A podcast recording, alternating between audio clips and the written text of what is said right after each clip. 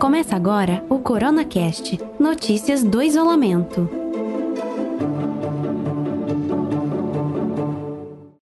Está começando agora mais um episódio do CoronaCast, uma produção dos alunos do curso de jornalismo da Barão de Mauá, aqui de Ribeirão Preto. Eu sou Luiz Fernando Figliage, aluno do sétimo semestre de jornalismo, e para dividir a apresentação comigo está a Vitória Pierre. Oi, gente, eu sou aluna de jornalismo também da Barão de Mauá e eu estou no quinto semestre. Hoje nós vamos falar sobre a desinformação em meio a um assunto muito comentado em todo o mundo atualmente, que é o coronavírus. Esse episódio é baseado no texto O Covid-19 e as principais dúvidas com respeito ao isolamento, no segundo episódio do CoronaCast, a convidada é a doutora em Ciências pela Universidade de São Paulo, Larisa Laura de Oliveira. Larisa atua como cientista de dados no Centro de Informação e Informática em Saúde da Faculdade de Medicina de Ribeirão Preto, aqui da USP. Seja muito bem-vinda, Larisa. Olá, pessoal. Obrigada novamente pelo convite. Parabéns pela é, iniciativa. Esse tema sobre a questão de divulgação de dados sobre os curados o Ministério da Saúde ele repassa todo dia o número de pessoas que se salvaram da Covid-19. Essa taxa ela é de 80%. Ela é bem alta, né? Você pensa que as pessoas elas batem em cima dessa tecla de não divulgação de dados porque se confortam mais com a desinformação ou porque não têm interesse em, em ir atrás dos dados corretos? Ah, essa, essa, questão é polêmica, pessoal. É, tem, tem várias questões aí, eu vou tentar abordar é, um ponto de vista. É, bom, do ponto de vista de tomada de decisão, Uh, o gestor ele precisa saber o número de óbitos e o número de, de infectados, né? Pelo menos assim, o número de infectados a gente não sabe, né? O número real, mas o número de notificados, aquilo que a gente consegue medir. Como que um gestor vai tomar a decisão de quantos leitos ele precisa criar a mais, de quantos respiradores ele precisa comprar, baseando-se nos curados? Então, um, é, um, outro ponto né, que, eu, que eu queria discutir é a percepção de risco da população. Então, tem estudos foram feitos durante a epidemia de H1N1 é, que avaliam o impacto da divulgação das notícias da epidemia no comportamento das pessoas. Então, ao saber que tem uma epidemia acontecendo, em geral, elas tendem a tomar mais cuidado, evitar transporte público, lavar, é, ter uma higiene maior, lavar as mãos, esse tipo de coisa. Então, tem várias pesquisas que mostraram isso durante a epidemia de H1N1, por exemplo, nos Estados Unidos, na Europa. Então, o meu ponto de vista é que não tem que dourar a pílula, entendeu? A gente uh, não ajuda as pessoas a perceberem o risco da epidemia se a gente ficar divulgando apenas o número de curados. Pode favorecer interpretações erradas. A gente tem um alto número de curados porque a gente tem um alto número de infectados.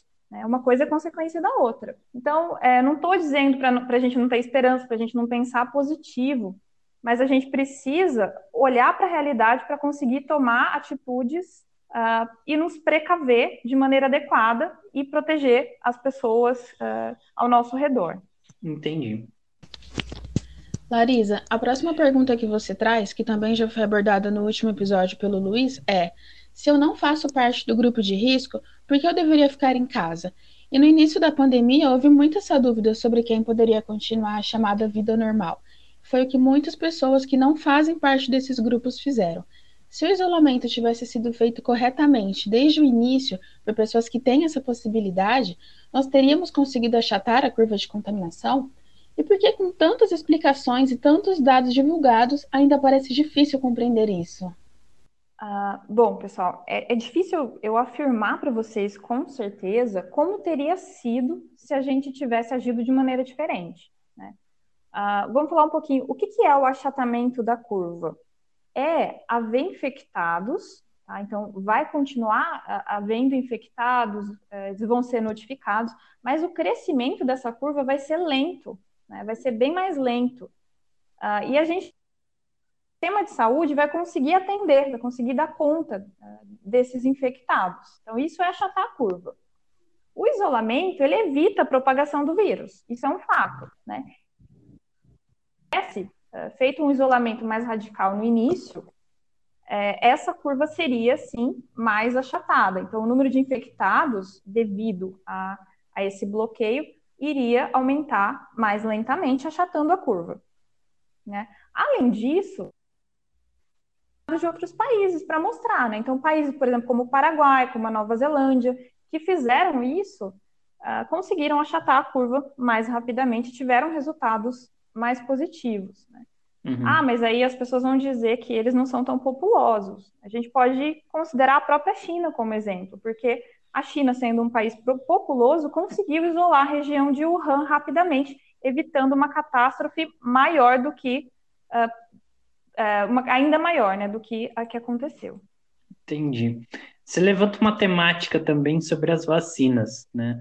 O governo ele anunciou parceria com a Faculdade de Oxford e vai desenvolver 34 milhões de vacinas. Já o governador João Dória do PSDB ele declarou recentemente que o Instituto Butantan está com uma parceria com uma produtora da China, que também está em fase avançada da vacina do novo coronavírus. No texto você fala que ainda não há cura, né? Agora, com todas essas novidades, você vê uma nova perspectiva ou ainda a cura não foi encontrada? É, eu acho que a gente tem que ser cauteloso ao falar de vacina e ao falar de medicamento. Uh, porque a, a, tendência é que as pessoas elas uh, querem eleger um medicamento, é, uma solução para salvar a pátria. Né? Foi o que aconteceu Sim. com a cloroquina, é, vem, é, o que vem acontecendo agora com esse vermífugo aí. Uh, e o fato é que a gente ainda não tem evidência científica de nenhum medicamento que funcione né, para o Covid-19. Né? Porém, sim, há esperança Uh, muitos medicamentos estão sendo testados com resultados uh, preliminares animadores, né? Tem vacinas que já estão caminhando né, no, todo o processo de, de testagem, porém a gente precisa ter cuidado, porque o processo de desenvolvimento da vacina é lento. E isso não uhum. pode ser usado para incentivar as pessoas a saírem nas ruas desprotegidas. Então, ah, tem vacina, então eu já posso sair. A gente ainda não tem vacina uh, pronta, a gente não tem nenhum medicamento indicado para Covid, e a gente precisa aceitar o fato de que a gente tem um novo normal, né? E que mesmo que aconteça uma flexibilização, a gente vai ter que continuar mantendo o distanciamento social e as medidas de precaução e de higiene por um bom tempo ainda. Até achar a vacina, né? Sim. No seu texto, você apresenta um gráfico mostrando que polos regionais como Ribeirão Preto têm maiores chances do aumento de casos por conta da posição geográfica deles e pelo fluxo de pessoas. No caso de Ribeirão Preto, o que essa posição geográfica influencia para as cidades menores da região? E qual o momento ideal para afrouxar a quarentena? Certo. Bom, os polos, eles são cidades que têm maior influência regional. Então, o caso de Ribeirão Preto, por exemplo, ele é referência é, de diversos municípios. Então, tem fluxo de mercadorias, de serviços, de pessoas. O Hospital das Clínicas também é referência em serviços de saúde, ele atende uma grande quantidade de municípios. Ou seja, né, tem muita gente circulando por diversas razões uh, entre Ribeirão e essas cidades vizinhas. E se tem gente circulando, tem disseminação da doença.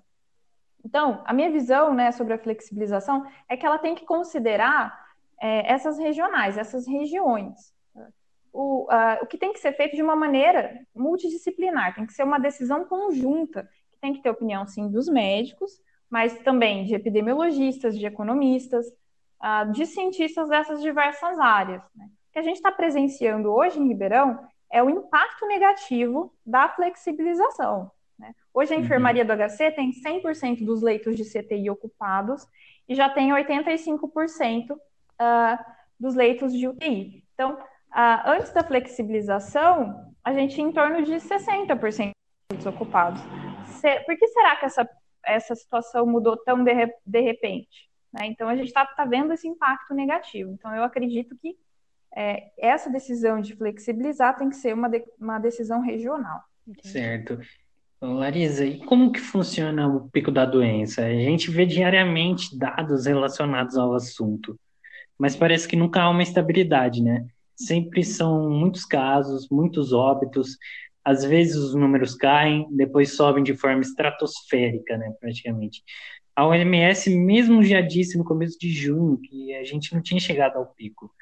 Esses, esses dados liberados, eles são confiáveis?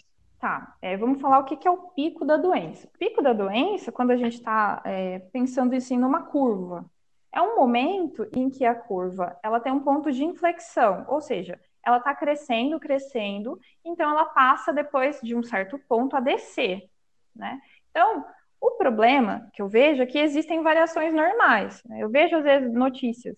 Ah, estamos há tantos dias sem nenhum óbito, estamos há dois, três dias uh, sem casos novos. Isso é um indício, sim, de que uh, a gente possa ter uh, chegado ao pico, né, o passado do pico. Mas também uhum. pode ser uma variação normal, né? Então, por exemplo, é uma coisa para a gente considerar: final de semana, às vezes as pessoas, às vezes tem uma queda desses números, né? Então, eu vejo que muitas cidades do interior não notificam no final de semana, e às vezes na segunda-feira a gente tem um aumento dos números, tá? Então, isso é uma coisa. Ah, um outro fator que a gente tem que levar em consideração é a aceleração da doença. Então, o que é a aceleração? É, é, a gente observar a quantidade de casos novos notificados e de óbitos, ah, como que, que, esse número está crescendo. Tá? Então, até algumas semanas atrás, quando o Brasil já falava em flexibilizar, é, o Brasil, junto com a Índia e com o Irã, era dos países que tinha essa aceleração positiva ainda, quer dizer, a, a doença ainda estava acelerando. Tá? Hoje, no dia de hoje, na, na minha última análise, o Brasil, os Estados Unidos e o Irã estão com aceleração positiva, estão acelerando. Tá?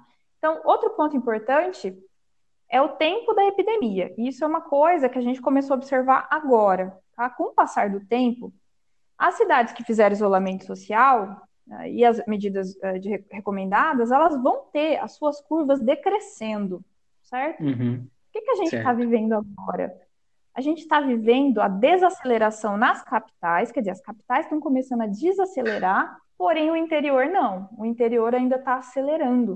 Uh, Para vocês terem uma ideia, a região da minha cidade natal é o noroeste paulista. Lá tem muitas cidades pequenas, então tem cidades, por exemplo, de 4 mil habitantes, tem um caso de uma cidade lá, que é Gastão Vidigal, tem é, em torno de 4 mil, tem 66 casos confirmados da doença. Se a gente fizer a continha de número de casos por 100 mil habitantes, vai dar mais de mil casos, o que é maior do que a taxa por 100 mil habitantes da cidade de Ribeirão Preto, que está em torno de 700. Sim. Então, o que, que a gente está vendo? a epidemia tende a desacelerar na capital, que é a parte mais populosa, e acelerar no interior. Então, é uma segunda onda da doença. E a gente está presenciando isso aqui em Ribeirão. Tá? Então, como que a gente sabe quando que é o momento para reabrir? É, quando que a gente vai ter passado por tudo isso?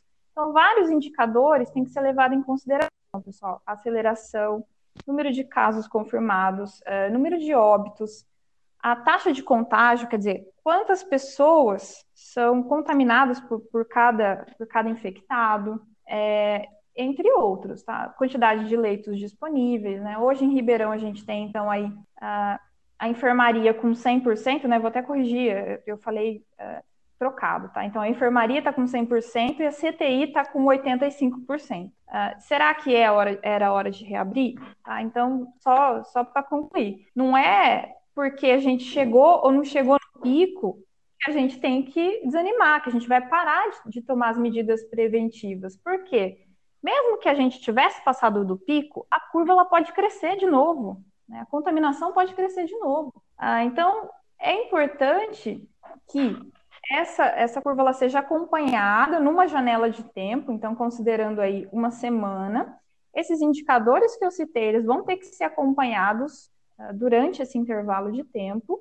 Quando todos esses indicadores estiverem positivos, né, estiverem diminuindo, uh, aí vai ser o momento de relaxar, mas mesmo relaxando, a gente vai continuar uh, tendo que tomar os cuidados que a gente vem tomando agora. Tá? Então, é só assim que a gente vai caminhar para uma flexibilização segura e Sim. com aquilo que eu falei para vocês, o nosso novo normal. Nosso novo normal até o fim do ano, praticamente, né? Infelizmente. Larisa, a gente agradece a sua presença aqui com a gente, tá? Eu agradeço a vocês. Eu acho que é fundamental esse trabalho de divulgação científica. Ah, parabenizo toda a equipe, ah, os alunos de jornalismo da, da Barão. E a gente encerra aqui a segunda edição do CoronaCast, o podcast organizado por alunos de jornalismo da Barão de Mauá. Até mais, gente. Até mais, gente.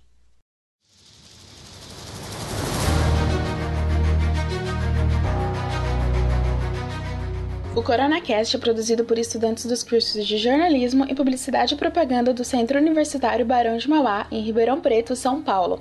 Essa segunda temporada é resultado de uma oficina de produção de podcasts e checagem de fatos.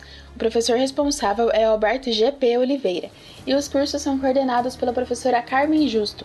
Esse episódio é baseado no artigo O Covid-19 e as principais dúvidas com respeito ao isolamento, publicado no Medium por Larisa Laura de Oliveira, doutora em Ciências pela USP Ribeirão Preto e professora de Ciência da Computação na Barão de Mauá. O link está na descrição do episódio, com produção de Álvaro Momenso, Nicolas Guerreiro e Vitória Pierre. Roteiro e apresentação por Luiz Fernando Figliage e Vitória Pierre. Edição do episódio feita por Amarildo Pise e Francis Coimbra. A publicação dos episódios fica por conta de João Victor Marques e Álvaro Momenso. A distribuição nas redes sociais é feita por Luiz Araújo. A identidade visual e o design gráfico levam a assinatura de Glenda Martins, estudante do curso de design gráfico da Barão. A sonoplastia é de Kaique Luiz de Figueiredo e Priscila Gonçalves. Você pode ouvir o CoronaCast no site jornalismo.barãodemauá.br, no Spotify e no seu tocador de podcasts favorito como Google Podcasts, Apple Podcasts, Pocket Casts, entre outros. Nos aplicativos é possível nos seguir para ser avisado da publicação de novos episódios. Obrigada pela audiência, até o próximo episódio.